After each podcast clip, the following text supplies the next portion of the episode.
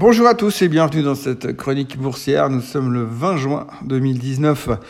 On a attendu la Fed et ils ont fait plus ou moins ce que l'on voulait. Et maintenant, on peut attendre le G20. En gros, on attend toujours. Le sujet est juste différent. Résumer ce qui s'est passé sur les marchés euh, hier ne fait pas de sens euh, parce que les marchés euh, n'étaient concentrés que sur une seule chose et unique chose, la Fed. Durant la journée, l'Europe n'a rien fait en attendant la Fed et en attendant la Fed, les marchés US n'ont rien fait non plus. Puis Powell est arrivé et il a dit qu'ils avaient décidé de ne rien faire mais qu'il continuait à surveiller attentivement ce que fait l'économie, estimant qu'il n'y a pas d'urgence à baisser les taux. Il a même laissé entendre que dans les conditions économiques actuelles, si elles restent ce qu'elles sont, il n'y a pas d'intérêt à baisser les taux cette année. Le marché US a ensuite bougé dans tous les sens, un peu comme l'électrocardiogramme d'un type qui vient de se faire toucher par la foudre, et il a plus ou moins terminé en hausse au plus haut depuis le début du mois. Mais nous nous retrouvons donc avec une fête qui prône l'attentisme. La plupart des experts à Wall Street s'attendent dorénavant à une baisse des taux en juillet, même si ce n'est pas formellement ce que Powell a laissé entendre. Si l'on se remémore ce que l'on disait il y a 24 heures, on devrait être un peu déçu euh, après ce meeting puisque l'on n'a pas eu un discours clair sur la suite des événements. Mais pour être franc, on donne l'impression de ne retenir que ce qui euh, nous intéresse. Euh, ce qui nous intéresse est de vouloir cacher le reste des problèmes sous le tapis. Et il faudra donc retenir que Powell ne veut pas se précipiter pour baisser les taux, mais qu'il se laisse la possibilité de le faire sur un coup de tête si nécessaire. La Fed est donc moins fermée au concept de baisse des taux qu'avant, mais elle ne le fera pas euh, dans la précipitation juste pour faire plaisir. Euh, et ce n'est pas sa mission, dixit Jérôme Powell justement. Le discours d'hier soir ne va pas faire plaisir à Trump qui continue de réclamer plein de baisses euh, des taux pour euh, rebooster l'économie.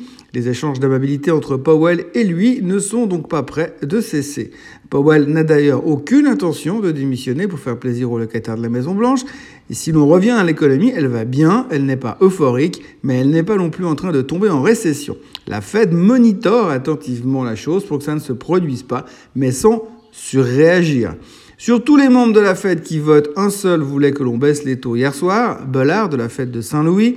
Et sur tous les membres de la Fed qui votent, 8 pensent qu'il n'y a pas besoin de baisser les taux en 2019, 8 pensent que l'on baissera les taux en 2019 et un seul pense que l'on montera les taux en 2019. Ce dernier a été interné dès la fin du discours de Powell.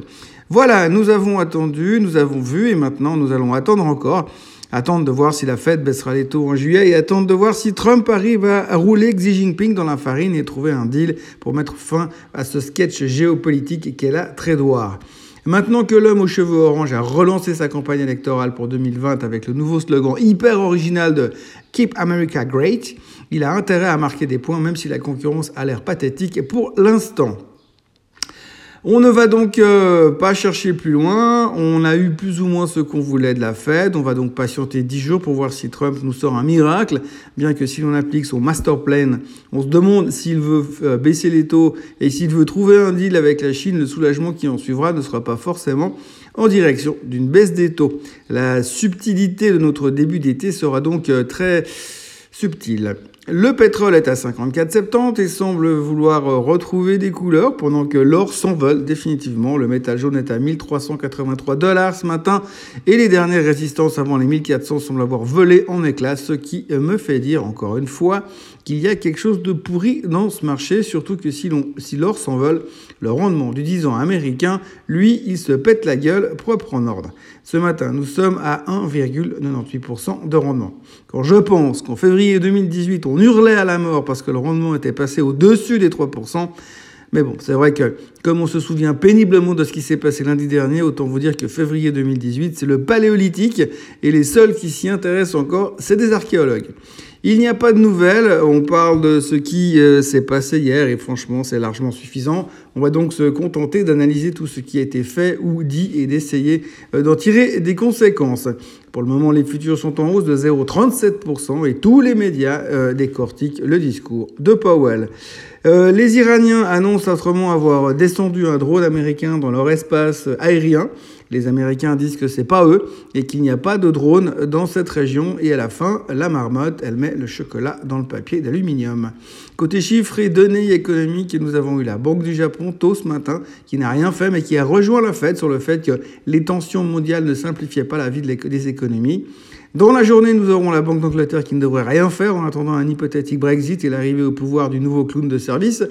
Puis ensuite, aux USA, nous aurons les traditionnels jobless claims du jeudi et les chiffres du Philly Fed qui sont très regardés actuellement. Pour le reste, je vous suggère de prendre des vacances jusqu'au G20 que la force soit avec vous et que votre journée soit belle. Moi, je vous dis déjà à demain.